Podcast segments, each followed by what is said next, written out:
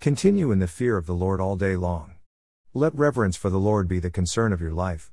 When, Lord, we put you first in our lives, you give your great promise of blessing, there is surely a future hope for you. You have a bright future. Surely you have a wonderful future ahead of you. Proverbs 23 17 18.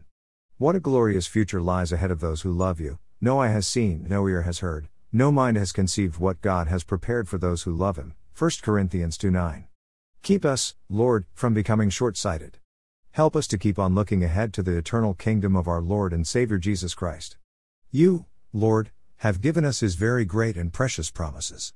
Help us to press on in faith, becoming more and more active and effective in our knowledge of our Lord Jesus Christ. 2 Peter 1 3 11.